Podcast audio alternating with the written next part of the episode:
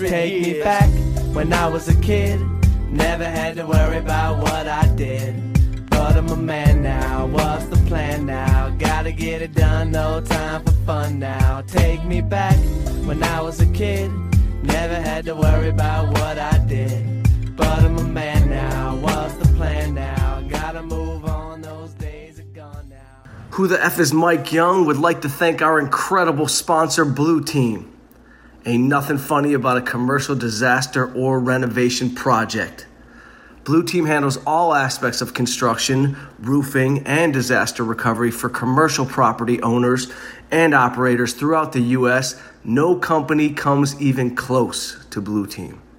Blue Team handles the projects from start to finish so our clients can focus on running their business, and that is no joke. Call the experts at Blue Team at 855 522 2583. Blue Team, anywhere, anytime. Mike Young is sitting here with his mom for the first of what we hope to be many, many podcasts. I've told my mom many times she's got a point of view. She's over 70. There's a whole world out there of people, men and women in their 70s, 80s, not listening, living life, and they need to hear what it's like from one of their own. and my mom, because she has a strong attitude and full blown panic attacks when nothing is wrong, I figured, you know what, Ma, we need to talk to people. Okay, so I'm introducing you to Gail Young, my mom. She's already panicked, but we just took your blood pressure. What was it?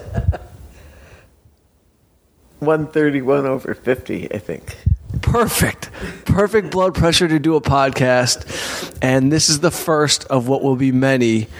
And mom, Don't take the mic, and I'm going to ask you the questions. And don't worry, you can, you can hear us. All right? yeah. Now, how old are you? 74. 74. We're up here, we're up north. It's a little warm outside. You got a little panicked. You thought something was going on, but you took your blood pressure, and it's perfect, correct? Correct. I think it's time we stop panicking and maybe we start just giving yourself a schedule, right? Yes, because I'm bored. You are bored. so boredom causes you to think too much, which th- causes you to potentially panic. Well, this this epidemic or whatever the hell it's called, the pandemic. I've never b- baked so much and cooked so much in my life. By the way, if you want to get my mom's mandel bread, it's unbelievable. It's some of the best. It's known all over uh-huh. Charlevoix. Mm-hmm. I tried to get you to start a company for your mandel bread because everybody loved it so much, but you decided against starting a new company. well, because there's there's no money in it. So now you're a banker? What do you mean there's no money? There's no money. What we what you have to charge for it, it costs you to make. Really? Yeah. Mandel bread is expensive? Yeah. Yeah. You, you can't sell it for like two dollars a piece. You got to sell it for something that people are going to buy it for. So up here, particularly, they're not going to pay more than, let's say, ten pieces for eight dollars. Really? So if you cost it out, yeah. Because I did it once. I sold it with the bakery. I sold it over at Scobie's. I did. I know. I think I helped you package it Yeah. up, and I think we went over there. We did, and they sold it, but there was no money. By, by the time I gave him his cut and what I made, it was like four dollars. I could have. I could be. See, my mom comes from an entrepreneurial, hustling family, so they're always thinking, "Let's cut the cost. Let's get the money down." Now, something that a lot of Babysit cheaper, better than that. Make more money babysit. maybe you should start babysitting. Hell no. I did that once. Yeah, I but raised kids. It's enough. Yeah, but the nephews love hanging around you, and it's not it's not even babysitting. You really you like you like kids. Oh yeah, I, lo- I love kids. That's a fact. I like good kids. I don't like bad kids. Well, Yeah. that's not true. I actually had a lot of bad kids in my classes that were um, nobody else wanted them, but I happen to like these kind of kids because I know you can straighten them out. All they need is some atten- attention. all he needs is a little love. Right. So tell them tell them where you worked for 25 years and why you had the kids you you know what kind of kids you had. I worked with special needs in Southfield schools for 25 years. all kinds of kids, learning disabled, emotionally disabled, severely emotionally disabled, All sorts of disabled. all kinds of stuff. But I loved every minute of it. And I love to see the uh, successes that these kids have had. Many of them have done very, very, very well. And some of them have not done so well. Some of them are still getting letters from prison. right. There's a couple that are still in jail. Oh, I'm sure. Tell I am me- sure. So, Mom, 25 years in the public school system, and you were teaching special education at the time, and it was in the 70s, 80s, right? 70s, 80s. Mm-hmm. Yeah, started in 70, I'll tell you right now, 75 to 2000. Right. So you had, at that time, they were sending just all kinds of kids into special ed who were actually smart kids, hustlers. Oh, yeah. Kids that just didn't have great attention. They weren't like, Right. They They, they labeled them and then they, then they like trafficked them into these special needs classes. And a lot of these kids, in the beginning actually, were very, very bright kids, but the teachers had no patience. So they would traffic them into these special needs classes and um, actually hold them back, I think. Because I know if you expect something from these kids, you get it. If you expect nothing, that's what you get. that's exactly, that, that makes total sense. Even in the school system that you were in and the classroom that you had, I mean, what was it like teaching kids that were, I mean, I don't want to call them, you know, you had some, hot- my mom had kids that were on the top 10 most wanted list. she had a kid that became a pimp. She had girls that were pregnant in class. Oh, yeah, I had girls that got pregnant and had three kids by the time they graduated high school. Right. But the one thing I always noticed about you with the kids was because I would come to work with you once in a while. I know. And the one thing I noticed even when I got older is I would see like a drug dealer kid of yours who was like, I'd see him somewhere I was hanging out. Maybe I was in a strip club one night on. Yeah, you were. And I, I would see one of your kids, right? And the first thing out of their mouth, here's a kid in a fur coat and a gold rope chain, right? Knowing that he's in the streets doing what he's doing, but the first thing out of his mouth was, Yo, how's your mom? Yeah, he promised me a mink. I never got it. I know, and I remember when he. his name was Pete. We don't have to say his last name. No, we will not, because I love him. He was the best. I actually, the teacher that I worked with was a jerk, and he wanted to fail the kid. And I would take the uh, report cards down to the office, and I would change the grades because I knew the teacher never even looked. So, So you were cheating as a teacher. oh yeah, he wanted to fail this kid for no good reason other than the fact that the kid was like, "You're a mother. You're a son of a bitch." Right. And he was right, because the guy was a, uh, he was a molester actually. This Aye. teacher, yeah. So I called the mom and I said, "Listen, I know Mr. So and So wants to fail him, but I'm going to tell you right now, he's getting a C in this class because I just put it on his report card." Oh, that's awesome. Yeah, I don't. You know, there's no reason. Why would you put an E on somebody's report card? You didn't even teach him anything. The guy used to sleep underneath a desk. The teacher. Really? Yeah, we used to catch them sleeping underneath the desk. We used to only hope it should fall on him. When you see stuff like that going on, and you you've talked to hundreds of kids in your in your Yeah. teaching career, hundreds have come through your class. What do you think it is that most of these kids need? Do you see do you see that a, a tough house, you know, a tough home life is more affecting these kids than a learning disability? With Oh yeah, most of them have one uh, single family homes. Most of them, um, you know, the moms are working hard, trying to get these kids through, and they have no guidance. You know, they have as they have as much guidance as the mom can give, but she's torn seven different ways. She's got to make a living. She's got to feed these kids. She's got to work full time, and that's a big issue. You know. And it's, it's not like they're bad parents. They just don't have uh, the way out. You know, they're not privileged. And even some of the kids who were privileged had lousy lives. You know, just because you have money doesn't mean you're not being abused. Uh-huh. And that's a fact, you know. And, and I remember a bunch of kids who felt that this teacher was abusing them phys- uh, emotionally and, and physically, he would take them to a, a, a health club. And they went in and talked to the principal who did absolutely nothing.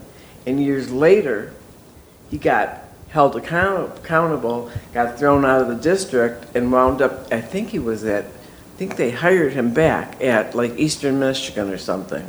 And the swim coach at Southfield, at, at one of the high, high schools, um, was abusing these kids. And nobody knew it for years. And then these kids finally went up, I think, in front of the board or something. And that was the end of his career. But it was years and years of that kind of thing. Really? Oh, yeah, it's a fact. And these kids didn't come out till later and like like post. Well, they tried to, but nobody would listen to them. It wasn't like it is today when, you know, you, you say something and they follow up on it. These people were afraid of their bat, their God knows what. You know, that he should have been gone the day he was hired. That's so sad. And some kids became, honestly, because of this, became druggies, you know. They had no self esteem. And they were great kids. They just were it. taken advantage of, you know. It's so sick in the public school system. I Oh, yeah. It wasn't just the priests in the private schools, it was everywhere. Yeah, there needs to be. There's no, There's no vetting. there's no vetting. There's no vetting of personalities of teachers. It's Right. like you go get a degree, you get hired on a meeting. They don't do any like real social analysis of you, right? And it might be that these people didn't have a background like that before they got hired. You know, they could have, they could have um, Started started that when they started teaching. You know, maybe they didn't do this in high school or college or whatever in the in the day, but a lot of them did it. Did you have any favorite kids that were bad in the streets but good in your class, like that just like you kind of had an affinity for? Yeah, like Pete and a couple other kids. Yeah, I like some. I like kids that were, um, yeah, Characters, characters, like funny. fun, good guys. You know, they just didn't like off the, the authority in the schools. You know, and the principal, God bless his soul, used to say, "Gail, you need, I need you to do something." We'd have an assembly, and he'd say, "Walk up and down the aisles, and when you see these kids talking, go sit next to them, because they'll stop." I said, um, I felt like the Gestapo. You know, but it worked. It worked. You know, I schlepp all these kids into the office and say, I can't stand if somebody's talking on stage and kids are being disrupt, disruptive, even if it's an adult in a, a show. I mean, just shut your mouth Right. you know. So he'd say, Gail, do me a favor. Walk up and down the, the and I wasn't a qualified teacher. I didn't go to college. I was what they call a, uh, what was I, a paraprofessional. Right. You know. So that means not a professional. Right. No, I was like, You're a teacher's assistant. yeah, but then they called us paraprofessionals because we all went to school. We all we all had, I think, the equivalent of a uh, associate's degree because we had to take some classes to become a parapro. Right. And uh, so that's what happened. And, and I loved every minute of it. And I was fortunate enough to work with some, the ladies who I had, who were my, my uh, Actual teachers, the teachers in the classroom, were fabulous ladies, fabulous teachers. And they didn't have an ego that said, you know, Gail, don't, I don't want you up here doing this and that. We would go, okay, today I'm going to teach math. Tomorrow I'm going to teach social studies. We would, you know, bounce off of each other, and we had the best time ever. It was it was fun. And then one year, um, we became. You had if you wanted to sponsor a class, you had to take them up from freshmen to seniors. So I was a senior sponsor. I was well from freshman all the way up, and then we made the senior prom, and all these kids were funny. They thought we were really dumb, and and we were at the prom, and I look under the table, and then I'm with Dad, you know, and and Pat and her husband. And underneath the table, all these bottles of booze, you know, and these kids think they were got something o- over on us. I go, "What are you stupid or something?" I can see, and I can smell you know, or, or they'd be smoking a cigarette in the john, you know, and they think you didn't know, but the ventilation system would come into your room, I mean, one time there was kids smoking dope in the in the girls' bathroom, and the biology teacher was raising little quails. that was not fun. The quails got hits of the weed coming up. Oh, I'm quails. sure. I'm sure.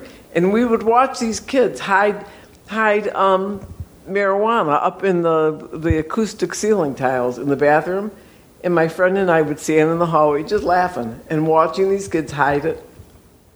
And like 10 minutes later, all these kids would walk into the bathroom, you know, like they had to go to the bathroom. And, and you know, and then they'd walk out. I go, this is really pretty funny. I mean, you think, they think that you're blind, deaf, and dumb. Hilarious. And that's a fact. I mean, I know. I mean, that's exactly what was going on. Right. That's why we couldn't get anything over on you, even though by the time I was 30, I thought you never knew that I had tried anything. I thought you never, I thought you never knew that me and Rob had done any, you know, dirty work.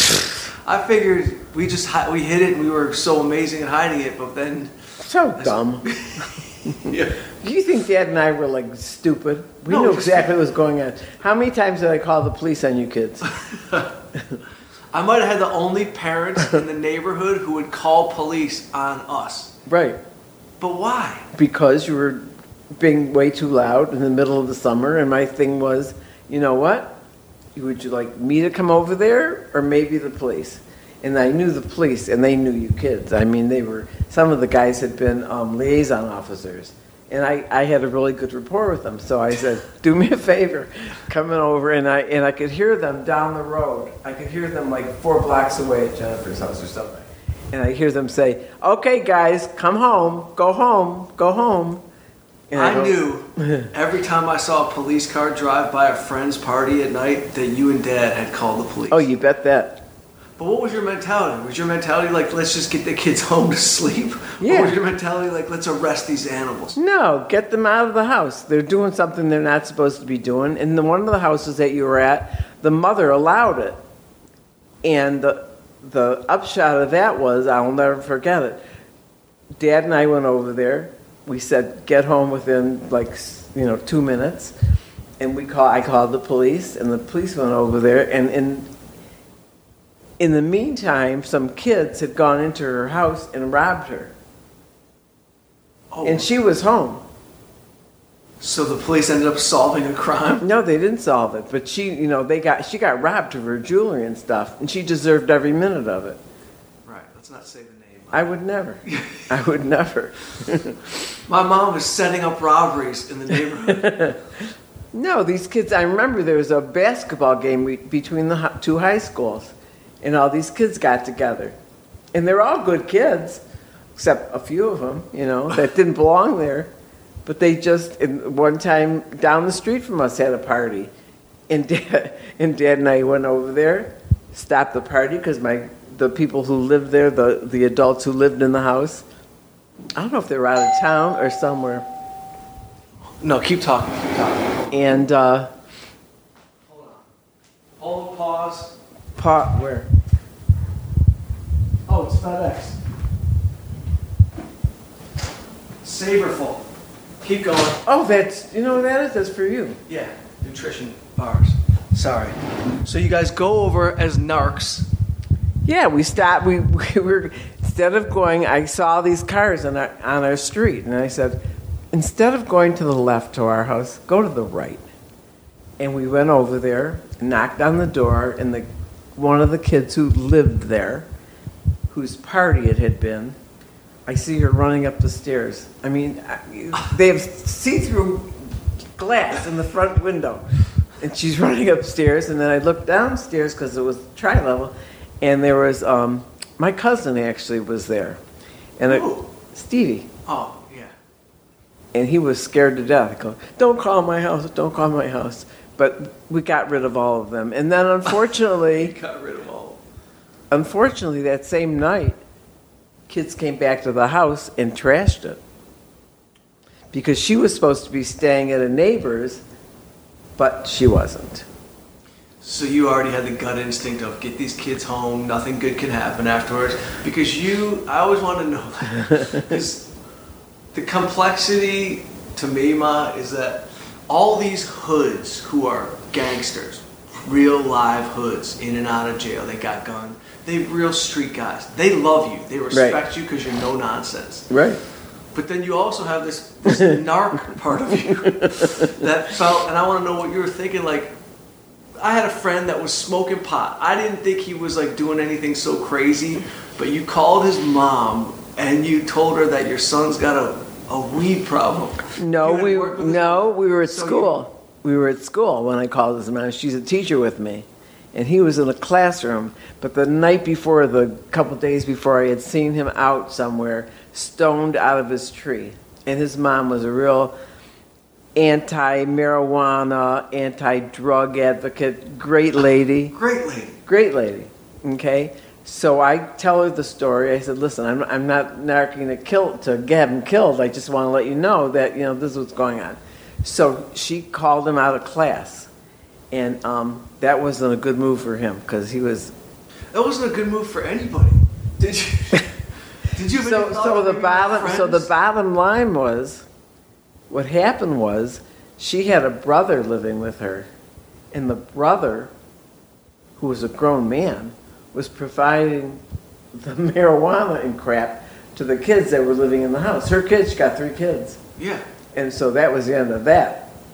So you stopped an internal house drug ring. Congratulations. But did you have any? See, you would have never had any thought of this because you wouldn't know that it would happen. But you know, for like two years, all my friends were mad at me. Like all my buddies. Well, then they were not good friends. They're like, your mom's a narc. She narked on our, your buddy. Now he's he's going to rehab. I don't even know if he did. He have to go to rehab? I don't think he went to. rehab. No, but he straightened out. Yeah. So you had all my friends not talking to me for a while. Big deal.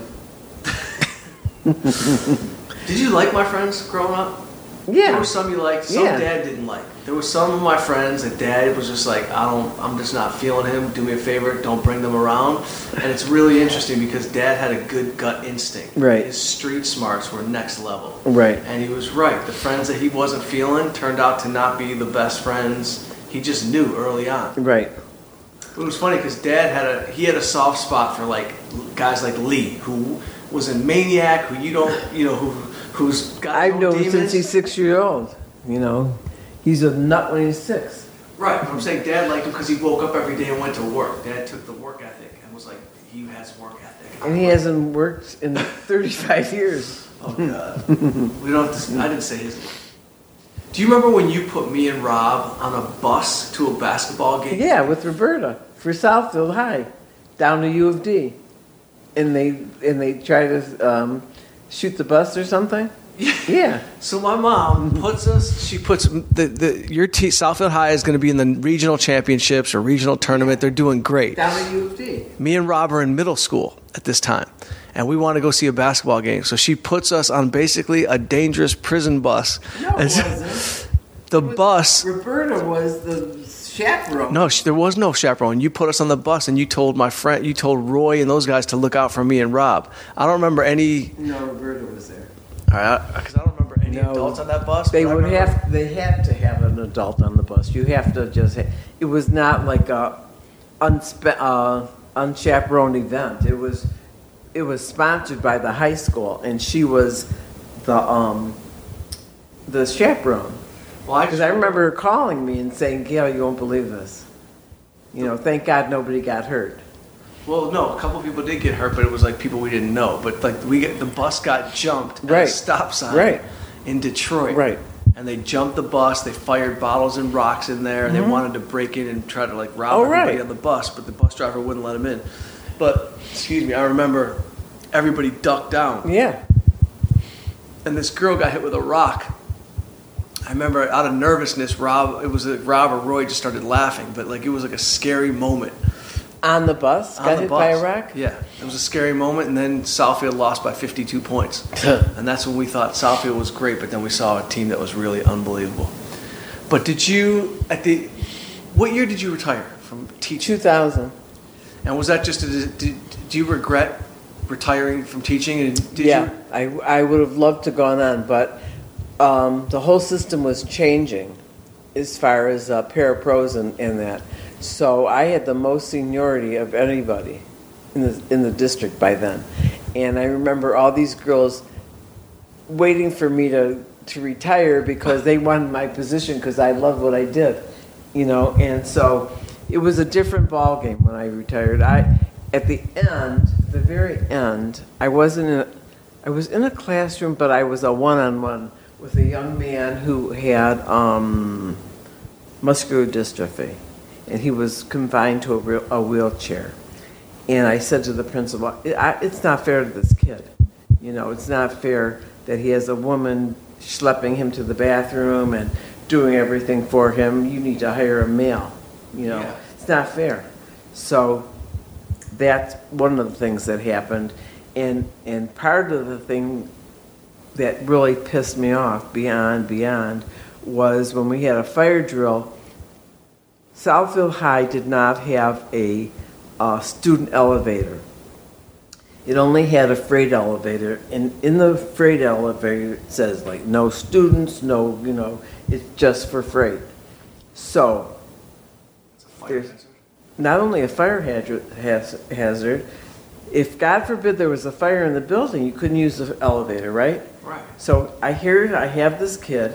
He's taking a class upstairs, and the only way for him to get upstairs is on this freight elevator, which I would take him. You know, and the teacher was very nice, and we wanted to move our, the classroom to downstairs for his accommodation, and. Um, I even called the fire chief, and the fire chief said, Let me tell you what to do. I said, Okay. He goes, Train a couple kids to carry him downstairs. I said, No, let me tell you something. I am not training anybody's kids to take on that responsibility. That's illegal and ridiculous. I said, I have kids that age, and I would never let them do that. So they didn't like me because I had a big mouth. But they did, I mean, so wind up, they took the class downstairs, you know. Oh. And this kid was a great kid, and he was, I don't even know if he's still around. He had a young mother who was working her tush, tush off, and she was living in those god awful apart- apartments on Franklin, you know, and she was schlepping a wheelchair.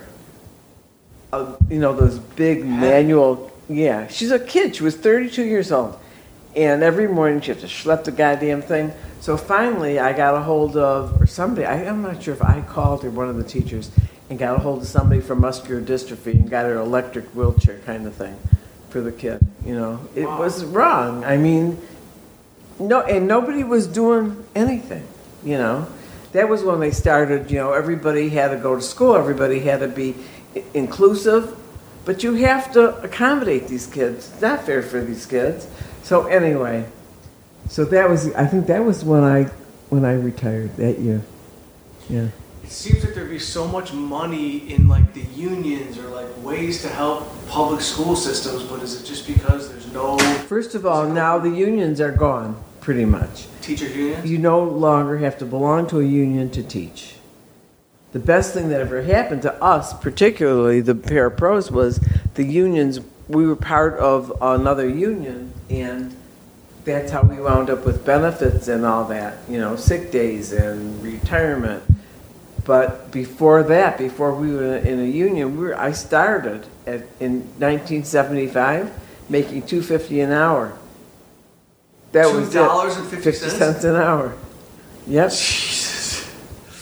And the only reason I got a, a raise was the guy who was in charge of special, was it special ed? No, Title One program. He needed, he needed a, uh, a share, a chairperson for, for uh, Title One. So he called me one night and he said, "Listen, I need somebody to chair this thing. It's really not a big deal. It's just I have to have it in writing, you know." He said, "Would you do it?" I said, "I'll make you a deal. You give me fifty cents. Give us fifty dollars, fifty cents an hour more, and I'll do this for you." So we, that's how we got three dollars an hour.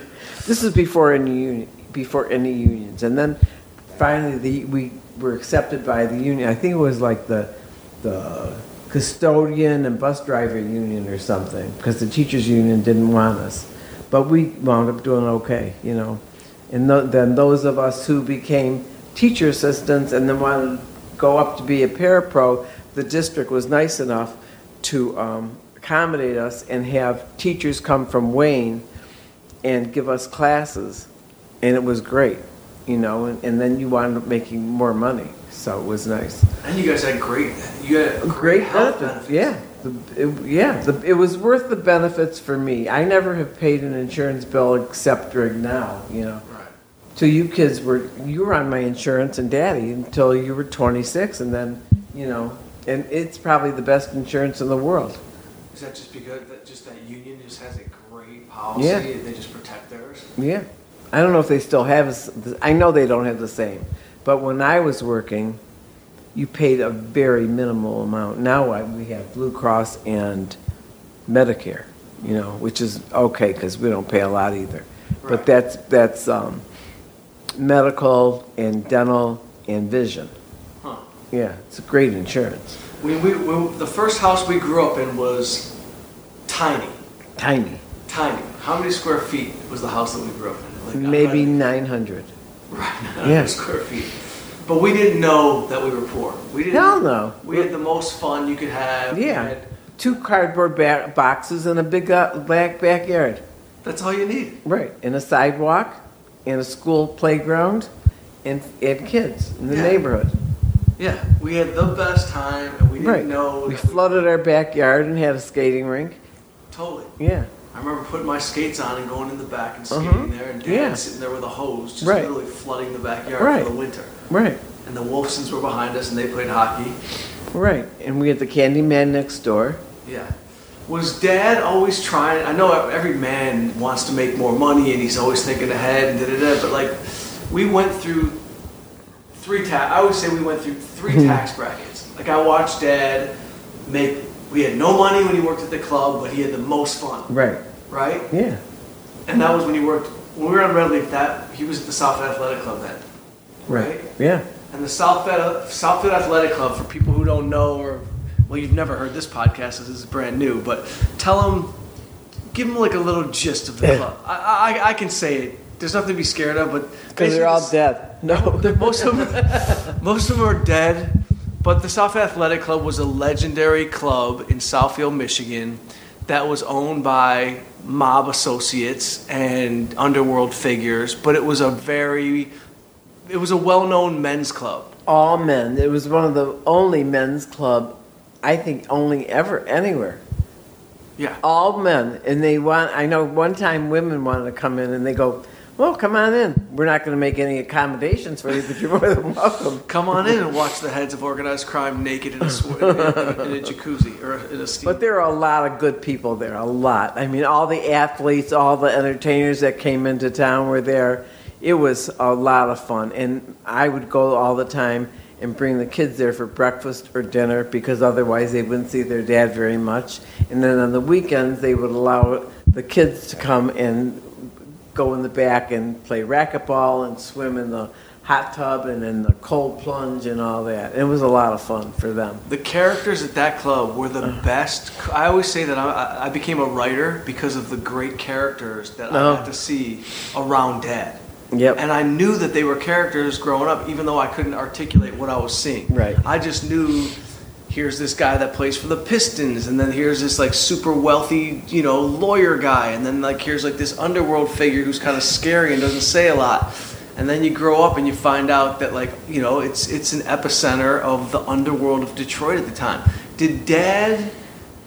Did not not appreciate it, but like, did he know where he was? Kind of like Sure he from did. Jump Street, like he just Yeah. knew what he was getting into. Sure, and he loved it. He loved the fact that he was with athletes because he loved, ath- you know, sports. Yeah. and uh, people loved him. I mean, he they hovered around him.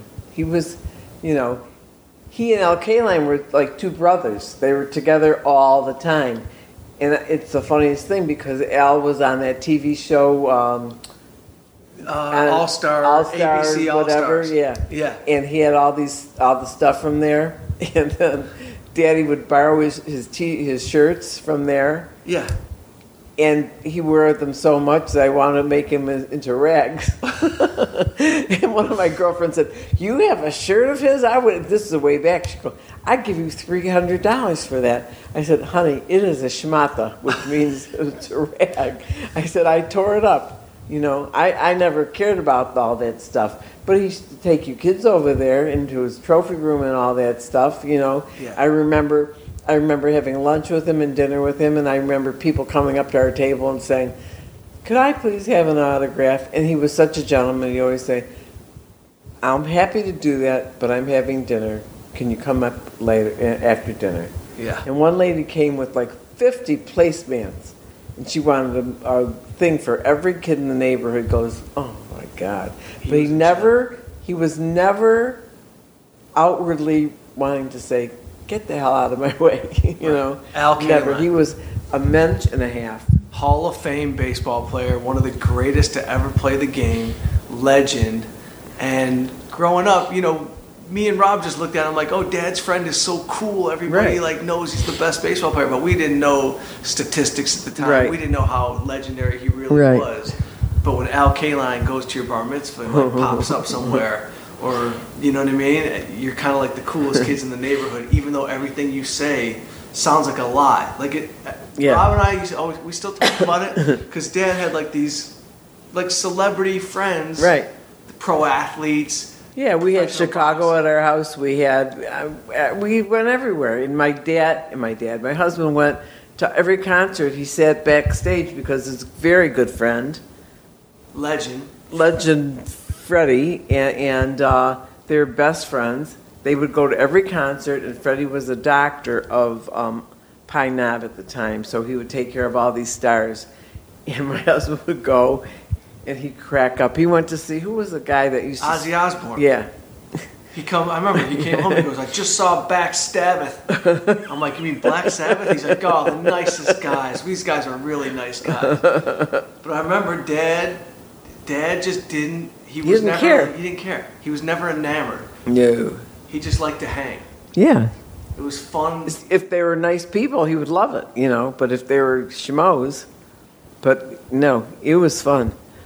Yeah, I think Rob and I, some obviously I got the entertainment bug. Being even though even though we're in Detroit, Detroit is not like L.A. or New Right. York or Chicago or Broadway. It's like we're like in a small town Southfield, but we had like these amazing big time moments because of Dad, you and Dad.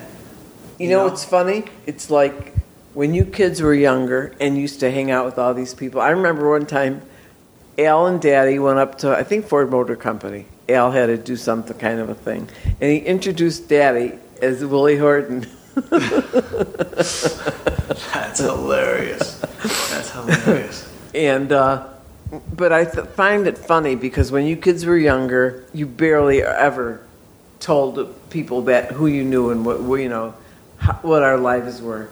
And my grandkids are the same way. They have met many a celebrity in their day, and they're young, and they never tell their grand their their friends anything. They've been in movies. They've met a ton of people, and I say, "Why don't you ever say anything?" And they go, "Because nobody would believe us, and we don't care." I know.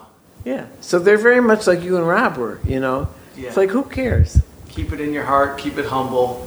I think that's right? Because I think people think like people think you know that you're fancy. No, you're not fancy. I remember going to Vegas once and saw Buddy Hackett, and his show was so hysterical that after the show, I said to my husband and my mother, who was with us, I said, I'm going to call him and tell him how good his show was. It was a wonderful show, and then he did some poetry, and it was really moving. And so, anyway, I called him, and we had a whole, they put me right through to him at the hotel. And we had a great conversation. It turns out that he was good friends with people that I knew in Detroit. And he said, Listen, I'm ta doing a show in November at the Fisher. Please come and see it and come backstage. So we did, and it was awesome. It was just awesome. And he was just the nicest, nicest guy. I one time was on an airplane and, and uh, Don, Don Rickles sat next to me. I remember you told me. Yeah, so I held, had a whole conversation with him about you. You How know, crazy is that that you sat mm-hmm. next to Don Rickles, and then years later, I mean, that was when I was just starting comedy. yeah. I remember he. You told He was so funny. If you ever saw his show, he was so funny. Oh yeah. He would probably be blacklisted today. Oh yeah. the stuff he'd say. Oh, Oh my God. It doesn't matter. He didn't care if you were white, black, purple, or orange. He was funny. I mean, Daddy and I would go to Vegas and we'd always have really good seats. And one time we did, when we were going to see him for like the third time, we said, let's go sit in the back a little bit, you know? You do want to get talked. We don't want to be talked about. I remember with, when we were with Lenny and Joni. Oh wow. we had such a good time. Yeah, it was a lot of fun. you saw. You went to Vegas a ton with Dad. Oh, I've probably been there a hundred times. Because every year, basically, I felt like you and Dad were just going off to Vegas, Yeah, we were. and it never cost you guys really anything. Nothing. Zip. Zip zero. Dad might have been the only person who could go to Vegas. Never count, gambled. Never gambled. Never. ever. No. He never gambled. Mm-mm. But still got to go to Vegas. I feel like secretly Dad was like taking a suitcase and dropping it off to somebody. No. Nobody had to know anything. he had no money. What are you talking about? But the guys Oh. just loved him so much that they would just like give him a room, give him a. Well, because way back in the day, in the good days of Vegas, it was owned by some people from Detroit, some other. You, it was not uh, corporate owned. No. So if you got comped, let's say we, Mom. Daddy and I, Daddy and I got comped many times at the Dunes, many times at um, Sands? no oh, Frontier? Caesars? Stardust, um, Aladdin. Aladdin. Aladdin was owned by a guy from Detroit, and we never had to pay a nickel. And I remember one night, one day, we were there with neighbors of ours, and they also knew the guy who owned it. And our our, our what you call it, our luggage got lost, and so we were we were waiting in our rooms for the luggage to come, and our neighbor said, "You know what? I'm going downstairs. I'm going to gamble a little bit, and then we'll go down to see uh, at this uh, store called Susie Cream Cheese, and we'll go and we'll go buy whatever we need." So we're like, "Okay." He came back back up. He won some money, and we're about to go, and then damn luggage showed up. but we saw shows that you can't even today. We saw a show. You and UNLV used to have a fundraiser, okay, Uh-huh. and that fundraiser would be like Frank Sinatra, Dean Martin, uh, Fields, who was by far one of the funniest female comedians on the planet, and a whole bunch of people. I mean, where do you see a show like that anymore? Never. I don't care who's out there singing whatever. They will never have the staying power that these people had because they didn't appeal. These people today don't appeal To like universally Right. to everybody. But um, we saw some just fabulous shows, and I remember one year we were at Bally's. We had you kids, Maybe. and we took you to see the the titty show. Oh, the Follies. It was like, Yeah, the like Follies for sure. You're right. And Robert was probably 16. Yeah. And I remember he got the giggles. He started laughing so hard. it was hysterical. Isn't it ironic? That, it's not even ironic. It's like you put us on this path, right? You- Like you guys Yeah. exposed us to this crazy, fun, amazing stuff for a kid to see. Right. And I was like, because I'm trying to untangle. I mean, I knew I wanted to be a comedian because I always thought I was funny, even though you didn't think I was that funny as a kid. I always saw. I thought you were funny. No, but I always thought I was a class clown. I, I loved comedy. But I'm, I'm thinking like part of me must have just wanted to hold on to the life that we were We had as fun. a kid. We did have fun. We did. You We know? did. We did. And it was funny because when I moved to LA and I became buddies with like, you know, some celebrity friends and they were going to Vegas and, Mm-hmm. you know, it would be like a, a friend's birthday party and we'd be taking a plane to Vegas and we'd be in this suite and everybody would be like, oh my God, this suite. But I would never tell them like that I was in a, like the Elvis suite when I was like 16. We were in this, uh, Frank Sinatra suite. You Yeah. remember? Yeah, but but I, Yeah. I just would never really bring it up, and I had a blast with my friends, big Right. time. But they didn't know that like 20 years earlier, I've been there, done that. been there, done that, mm-hmm. and at the craziest, highest level. Like I remember sitting in the room with Dad's friend, and like in walks the president of Caesars, you know, and just what do you need? And they gave us, they gave me and Freddie Jr. these little cards to eat with. I just remembered like this is your card. You don't need mm-hmm. any money, no cash. This is just your Right. weekend. You just show them this. We were I was 18 years old, and I was just like, this is the greatest thing ever. Every every meal, Freddie and I had steak and lobster. every meal, just a stomach. That was a nice suite. That was a very nice suite. Oh yeah, it was an incredible suite. I was in there with Emanuel. I mean, you know, so when my dad worked at the club, he was friends with Emanuel Steward, who was the legendary Kronk boxing trainer, and had 14 world champions out of Detroit. And his and my, my dad's other best friend Freddie was also the doctor for the fighters.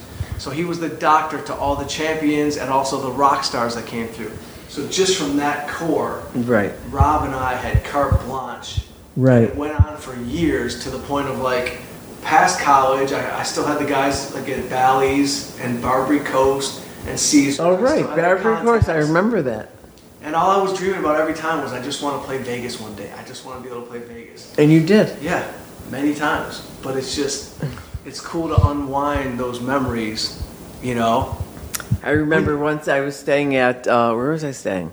I was there for a fight, for James' fight. James Toney. Yeah, and I was staying at the Bally's, I believe. Yeah, and our friends were staying at Caesars. The guy who was a real mucky muck with Caesars. And I called him, and I said, he said, "Where are you?" I said, "I'm across the street." He goes, "Stay right there. I'm coming across to get you. You're staying with us." And that was in this Frank, uh, Frank Sinatra suite. Yep. He came across. I had a chit for like, um, oh, some some uh, chips. So he took my my chit, bought my bought the the buy, uh, got the uh, chips, Yeah. played them out. He said, "Let's go. We're out of here." He said, "Go pack your stuff. We're out of here." The limo take took us across the street. It was a Frank Sinatra suite. It was this guy. There was like four guys, four guys, and I was the only woman. And Emanuel was one of the guys. And this guy said to me, "Do me a favor, at the fight, because we're all sitting together. He goes, Don't tell my wife. When you get home, don't tell my wife that you're with us. I said, Why would I tell her and why would she give a damn? Cause you're a, you're like a, one of the last of like the you're not a nerd mom at all, but you're like you're you're a good. They would have called you a good girl back then. You don't have you didn't have the thought of like Never. wife. Why would I want to go out with those guys? Shit. not on. Actually, what happened that what there was a kid, a young guy that was in in the place, and he was I don't for some reason he was in, in the suite and he was watching porn, and I'd never seen porn. This just took a turn. What? What are you talking about? Yeah. He was watching some on the big crap. screen? Yeah, on TV. I said, What are you watching? He goes, You don't want to watch this. I said, What is it? All right, all right. that was that. But no, it was a great it was a great experience. I mean I had great fun. I mean we would go to Vegas, it cost us nothing for airfare, nothing to eat, nothing to go to a show. Way back in the day, to go to a show, like a, a, a dinner show was like seven fifty. That's unbelievable that you can go see a show where potentially later on that night you see Sinatra, Sammy Davis, and Dean Martin, and you've spent ten dollars. You know what's funny? Because I went, I went, and I that was the, the night that I called Buddy Hackett. He said, "Listen, Jimmy Durante is performing at whatever hotel." He said, "Let me get you tickets." He said it's probably the one of the last shows he'll ever do in his life because he was much old, you know, he was old, and he said, I, "I think you would enjoy it." So we did go. He comped us. We saw the show. It was fantastic you know, and there was I think my it was my brother, my mother, and myself, and, and dad. Wow. Yeah, Wait, was Durante doing comedy, mute? Like, yeah, he was song and he, he was the um he was the headliner. Yeah, he did everything. You've never seen him? I mean, I know who Jimmy Durante is. I, I don't. I don't know what his act was like though.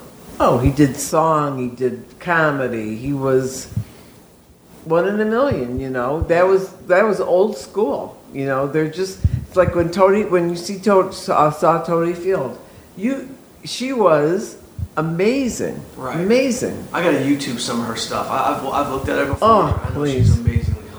She's amazingly hilarious. No, we had, we had a lot of fun. I would say that did have a lot of fun. I feel like fun was the theme of most of our, It was. or, or just having fun. Because Right. we- on the We flip did. side of fun, and by the way, I don't want anyone to think that we just had a our Right. life's been all rosy. You know what I mean? Because on the flip side of fun, and then we'll get into some of the serious stuff in the next episode. I just want to do this one first episode to kick off. This is my mom. She's 74. We need Trying to get to B75. trucking through to 75, taking blood pressure every day just to make sure she's not panicking. She doesn't do well in the heat, even though she's fine. You're 100% fine. But It's just hot up here.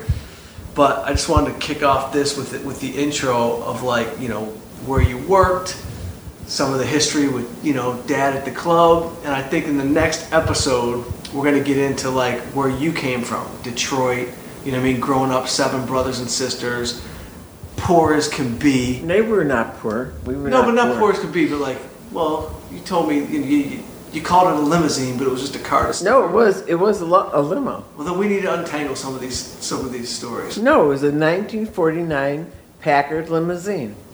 Because growing up, Robin, all, I always thought like, oh man, Grandpa must have been so rich. He had a Packard limousine and he had seven kids that he fed. Yeah, But Grandpa just hustled to make sure he fed everybody. right. No, because way back in the day, I don't even think there were station wagons. And that's why he bought this car off of somebody, somebody from the Free Press or something. Mm-hmm. Anyway, and, and that car could accommodate us. It would take. There was nine of us, and my aunt and uncle and their two kids. Would get in that one car. Oh yeah, Twelve of you. Yeah. Don't forget, eight, there were no seatbelts. So you got three people in the, in the front, four people in the back back seat, three two people on the jump seat, Right. and then the back of the car there was a ledge where you know the back window. Yeah. Well, way back in the day, there were no seatbelts, and you, you the kids would sleep. We'd go up there. We we want that seat because you could lay back there. Right. You could sleep back there. Right.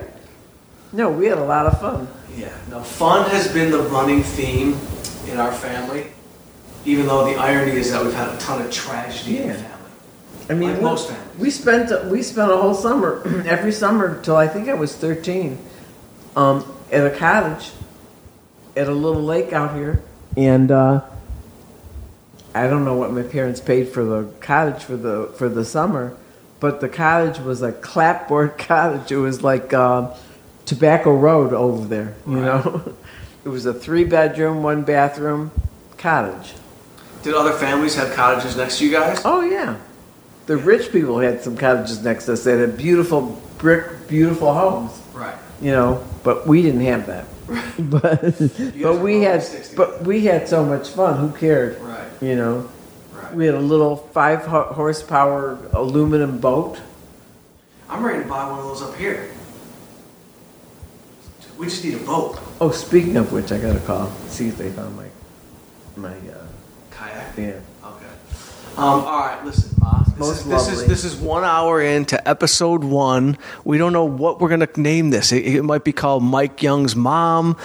F- for the mothers out there, maybe call it you know Whore. Gail, Gail, Gail Young, a new another generation. Looking for a good guy. So yeah, on the next episode we talk about dating in your seventies. Nauseating, nauseating. Terrible. It's the worst.